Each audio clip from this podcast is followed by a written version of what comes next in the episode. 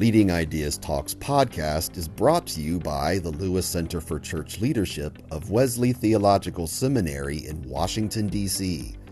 Subscribe free to our weekly e-newsletter, Leading Ideas, at churchleadership.com slash leading ideas. Leading Ideas Talks is also brought to you by Leading the Church in a Post-Pandemic Culture, a new Doctor of Ministry and Church Leadership focus from Wesley Theological Seminary and the Lewis Center for Church Leadership.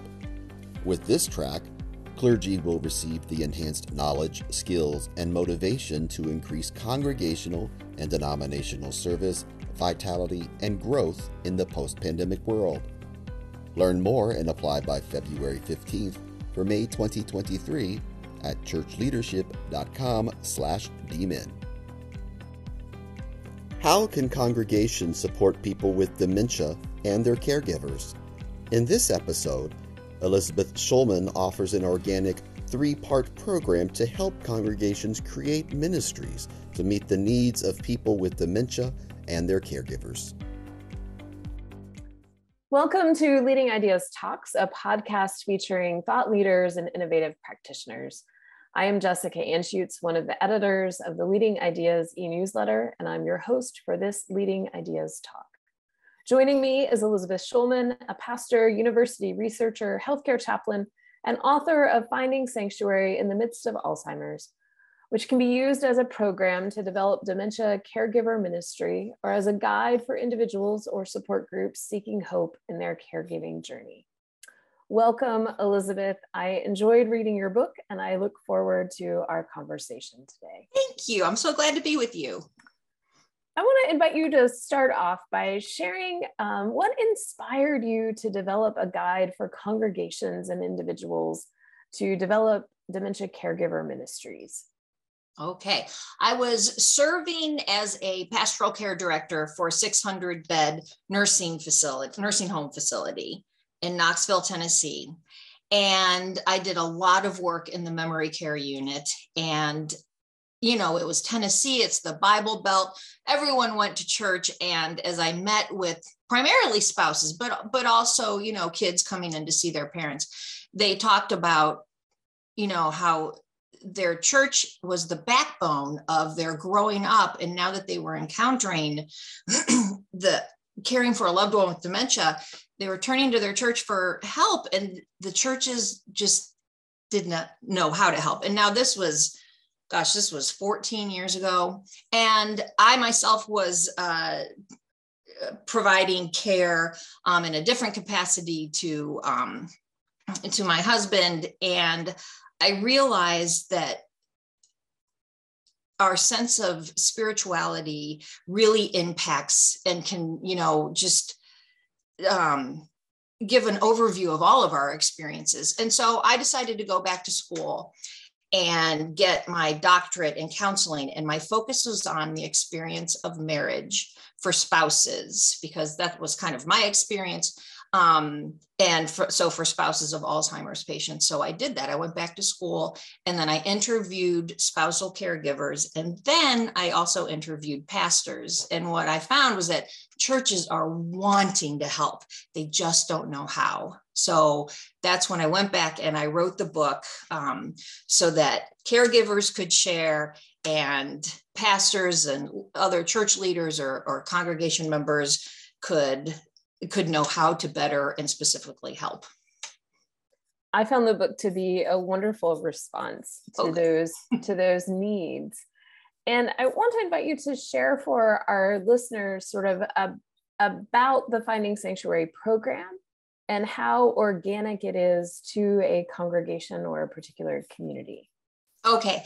Yeah, I tried to make it so that it wasn't just a set way to do something, but rather it was a way to um, speak differently to different congregations. So that it's essentially uh, three parts. A part for spouses to uh, kind of process their experiences and create a safe space for them to share with others what they may be going through. And then a part for children to also do the same because children and spouses have can have very different experiences with caregiving. And so their needs are different.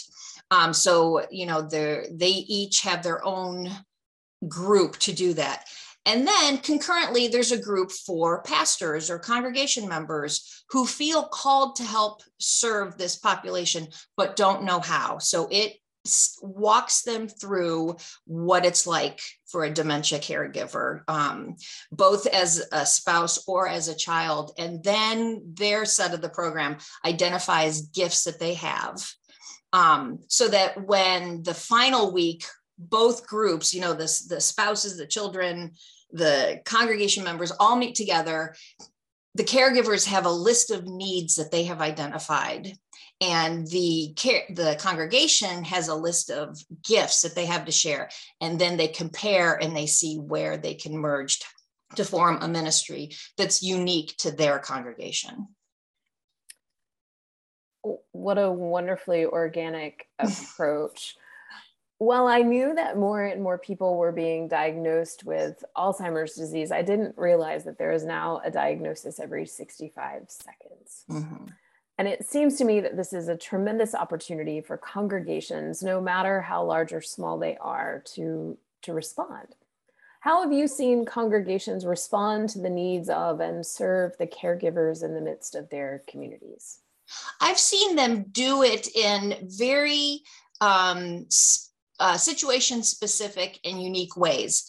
Uh, for example, I had one family who the the father had been a banker and a bank teller specifically and he was always counting money and as he got further along in his dementia he was always um, you know fingering money or paper paper and there was a a brilliant congregation member who said, you know, why don't we just get some play money?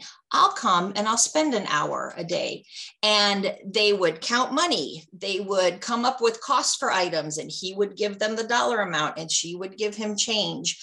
And it was a really cool way for them to interact. And she was using her gifts of just coming up with a great idea and then seeing how it worked for this individual. Now, sometimes there's some trial and error, but you know, if you're, I think for those who are willing and interested, you know, God carves a path for you to have some really tremendous interactions with people, um, uh, despite the dementia. Are there ways that congregations have responded on sort of a, a group level um, to provide care, or is it mostly an individual response?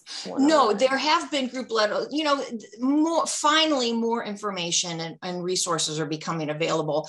I find more so for the person with dementia. So, Dementia Friendly Churches is a program, and they help design services that are more dementia friendly, maybe creating a, a room for a caregiver to sit with with their loved one. Um, and, and group wise, uh, I've seen churches have the mornings where they put their bulletins together, maybe on a Thursday morning. So a caregiver and their loved one who is still able to insert bulletins or stuff mailings, and they'll sit as a group and do that together, caregivers and their loved ones getting coffee, sitting around a table for an hour or two in the morning, um, and the caregiver and the loved one feels like they're helping out because they're putting together a bulletin you know it's it's they're being useful and and they feel worthwhile. So those are just some examples that i've seen. Uh, and and it also benefits the congregation. What a right. what a wonderful yeah. what a wonderful idea. In in thinking about supporting caregivers want to invite you to talk a little bit about the unique needs of spousal caregivers versus children who are caring for a parent. Okay. You know, with spouses, you have shared such a physically and emotionally intimate relationship. And then the loved one finds themselves losing the very person that they would go to talk to for support. And that's that that can be true you know for children also but specifically spouses they're they're losing they're often their main sense of support. So to be able to um, develop friendships or have friendships where you can, sh- you know, be open and share about the, your experience um, is so important. With children, a lot of times it's, you know, the the different roles. You have the patriarch of the family who now um, needs help bathing or is, you know, you know, it's the person you would go to for for wise instruction and they just stare at you blankly. So uh, it's you know and and then even within those subgroups you know everyone has a story behind their relationship with the person who's developed dementia and and just honoring that and being honest with yourself about what specifically you are missing or your unique struggles um, when you can identify your needs it's easier to identify how someone can help. As as church leaders seek to better support caregivers what are the things they should keep in mind? Um, I think they should keep in mind uh, kind of what I just mentioned that everyone has their own story. And so to say, you know, we have kind of a blanket impression of what caregivers may need, um, uh, just just general support or whatever. But again, not assuming that someone should spend more time with a loved one who uh, was physically abusive to them you know everyone's got a story. So to be open-minded and um, and i think the best offer of support is you know is just listening initially and then and then going from there. But but just remembering a lot of times there are conflicts within you know families over caregiving and uh, you know a congregation member may go to their pastor and and have this list of complaints and they absolutely are probably valid but the person about whom they are complaining may also have some valid issues. And so just to be kind of compassionate and open about all sides of the story um, is a good start.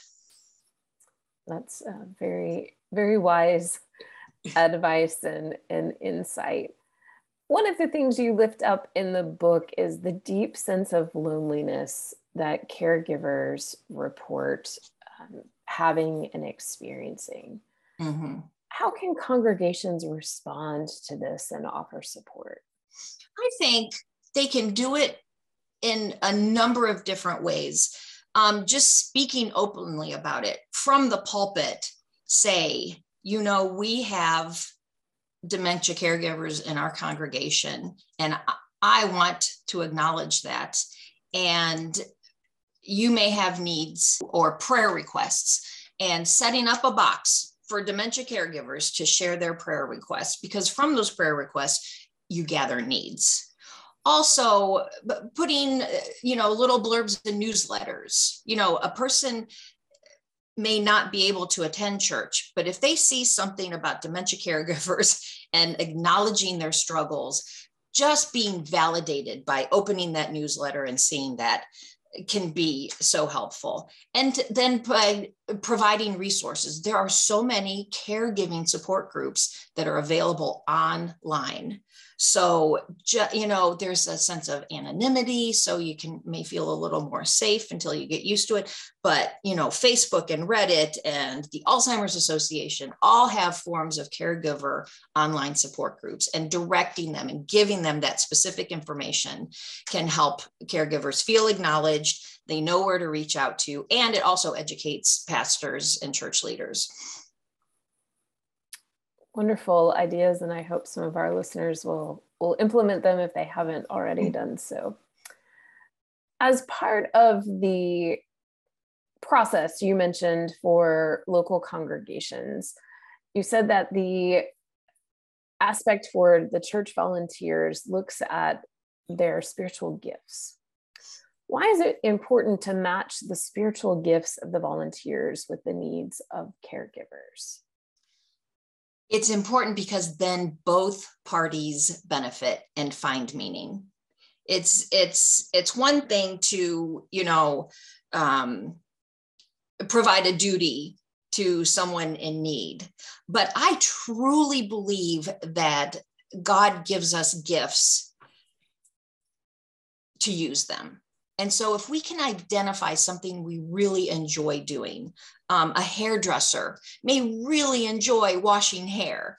And there's a husband who has never washed his wife's hair and has no idea how to do it. And so that woman says, You know, I'll come by once a week and I'll do her hair.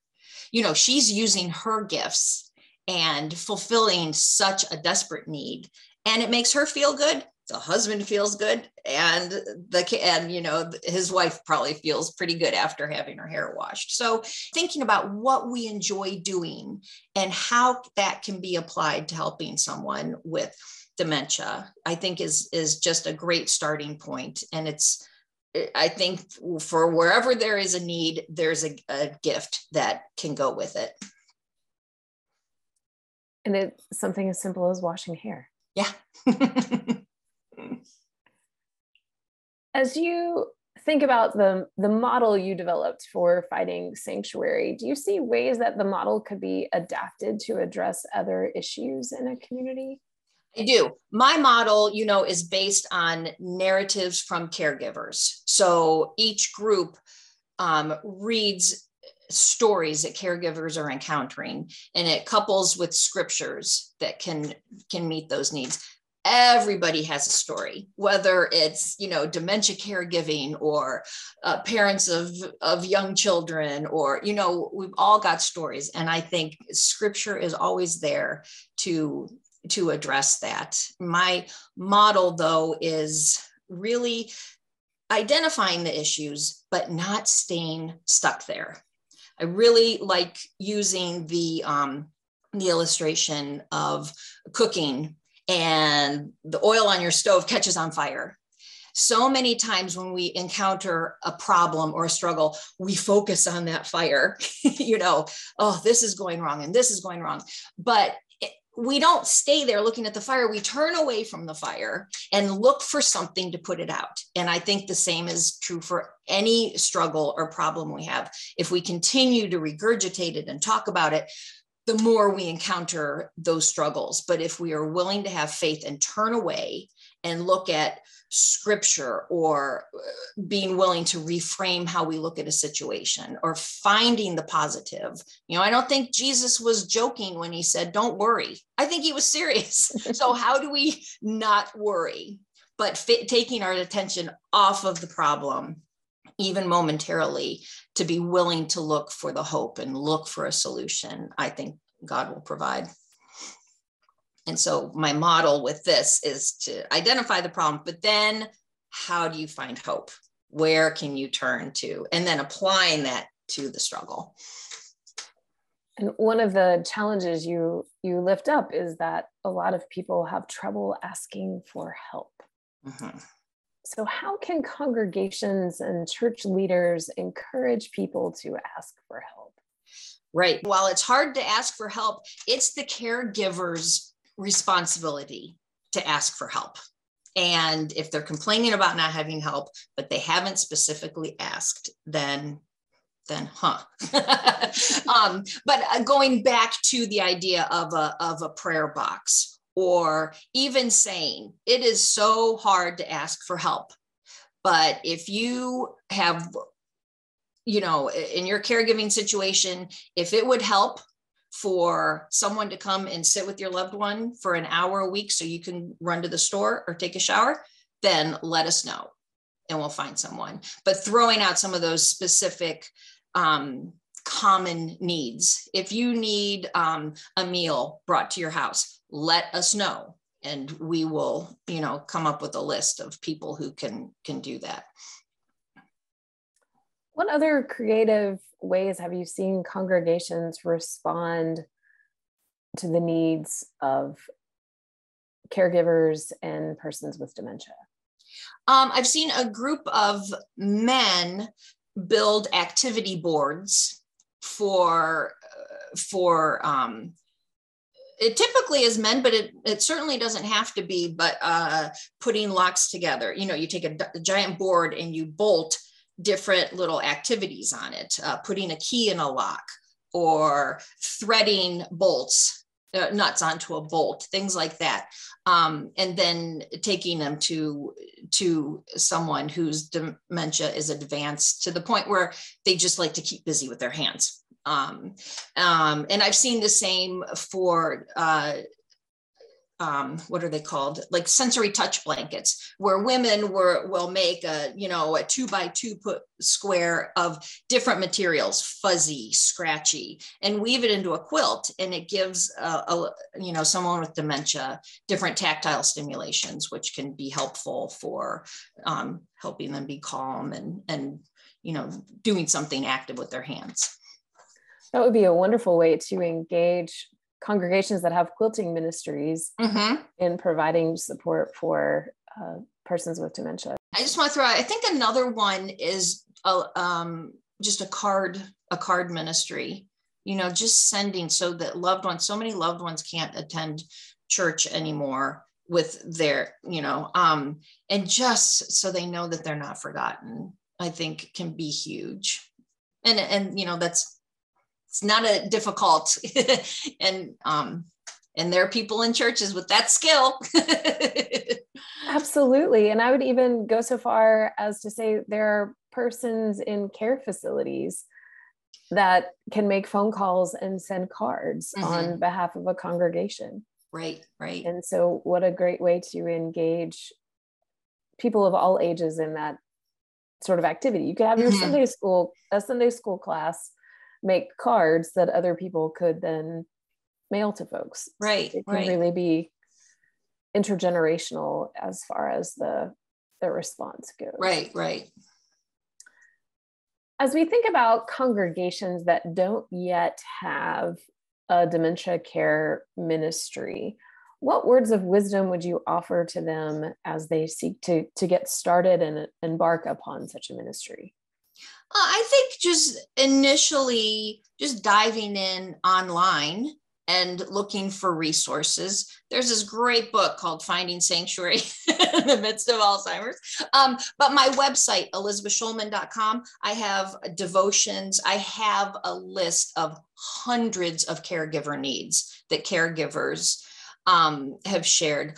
I would also encourage people to go to a dementia care unit and just you know, maybe a Sunday school class goes on a field trip and they go and visit a member that used to be with them and interact with people with dementia because I think so much there's still this stigma of, you know, they don't know how to respond. So I can't really say anything that would be beneficial. And yet you can go and you can read a story or look at pictures of, um, of, of old cars or talk about war experiences or you know just put yourself baptism by fire go in and surround yourself with people who have dementia. Check in with yourself and see how that feels. But chances are you will overcome some of your um, hangups with people with dementia because you just haven't you know exposed yourself to it or, interacted with them. And so doing that i think is also a great step. What words of advice do you have for those interactions? How should people respond? Um, if you're interacting if you get a chance to talk to the family members first and say you know what did your loved one used to do for a living? What you know did they have grandchildren? Um, taking printing off pictures of old uh, magazine advertisements or old cars. There are also lists online of questions to ask um, and with people with dementia they tend to lose their memory with regards to things that happened recently. But things that happened way long ago um, are still intact. So going back do you remember who was your favorite teacher did you have a pet growing up? What kind or what was the first car you drove? You know questions like that um, can can help engage. Those are great entry points to to conversations. As we think about caregivers i know one thing that i have seen is that they are often exhausted. Mm-hmm. and there is a tremendous need for for self-care from your experience as a caregiver, what advice do you have to offer to other caregivers? Well, of course, taking time for yourself. Like when when you have a little child, you sleep when they sleep, you know, or, or do something that you enjoy, you know. Um, but I think a lot of times it's it is difficult to find time. So in real time, you can practice reframing and looking at a situation differently. An example I, I like to use because it's so prevalent is that caregivers uh, often encounter repetitive questioning. You know, when's mom picking me up? Well, you know, your mom died 40 years ago. Don't try to, you know, dementia care is not about setting people straight or being logical, it's about offering assurance. So, when's mom arriving? What do you remember about your mom? What what car is she going to be driving? You know, kind of re it put when you're constantly arguing with with a loved one about something that they are truly unable to understand because of the disease process. It makes no sense. It just aggravates you. It makes you more frustrated and more. So if you can go along with a person, you know, what time is lunch? It's at noon. I can remember with my grandma, I would, um, uh, we would guess how many times is, what's the over under? How many times is grandma going to ask what time is lunch? And make it, you know, a game for our own sanity. Because otherwise, I just told you it's a, no, you answer it as though she's asking it for the first time, because for her, it is the first time she's asking. So if you can kind of reframe and be willing to look at something differently, um, it can take some of the stress and help with with some of the exhaustion. Not all, but you know, you you've you've got to make tweaks where you can. right and and take the opportunities for a break when you can when you can get them. Mm-hmm. elizabeth your title of your book is finding sanctuary. Share with our listeners the importance of finding sanctuary and and how you how you interpret finding finding sanctuary. So finding the title of the book came at the very beginning, when I first started writing it, I thought, you know, I want to provide something where people feel safe to share, feel a sense of, you know, reprieve and just comfort. And that's what I strove uh, to find with this book to help people identify how to ask for help so that you can have that hour to recharge, um, but also with reframing or appreciative inquiry, you know, focusing on the positive is not ignoring the negative. It's just giving your mind an opportunity to feel good in the midst of chaos. So, um, using your God given imagination to wake up in the morning and imagine how you want the day to look. Because studies show that people who focus on positive outcomes are more likely to get that positive outcome rather than oh with the you know going making the checklist of all the drudgery things you're anticipating. Take a risk and anticipate the positive. What if everything does work out today rather than what if this happens? What if that happens? You know just really really looking i think when we look for the hope that god provides we're much more likely to find it. So true. And uh, the importance of of positivity can certainly make an impact on on caregivers and and care receivers. Mm.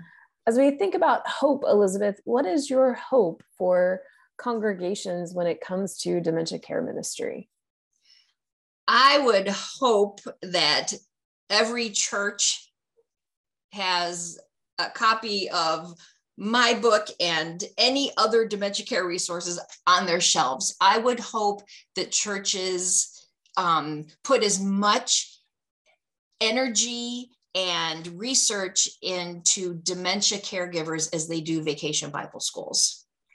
You know, every year there's the, you know, there are the themes and the banners outside the churches. I would love to see that for dementia caregivers. I, I thank you so much, Elizabeth, for your passion, for your care, for your hope, and for taking the time to share with our listeners about the needs of persons with dementia and their caregivers. Any final words from you for our listeners? Um, no, I just am so appreciative to kind of share my story and hope that others find it beneficial. And I just, I love dementia. I love talking about it. So thank you so much for having me. Thanks for joining us for Leading Ideas Talks. Please like and subscribe to this channel and click the bell icon to get updates for new videos.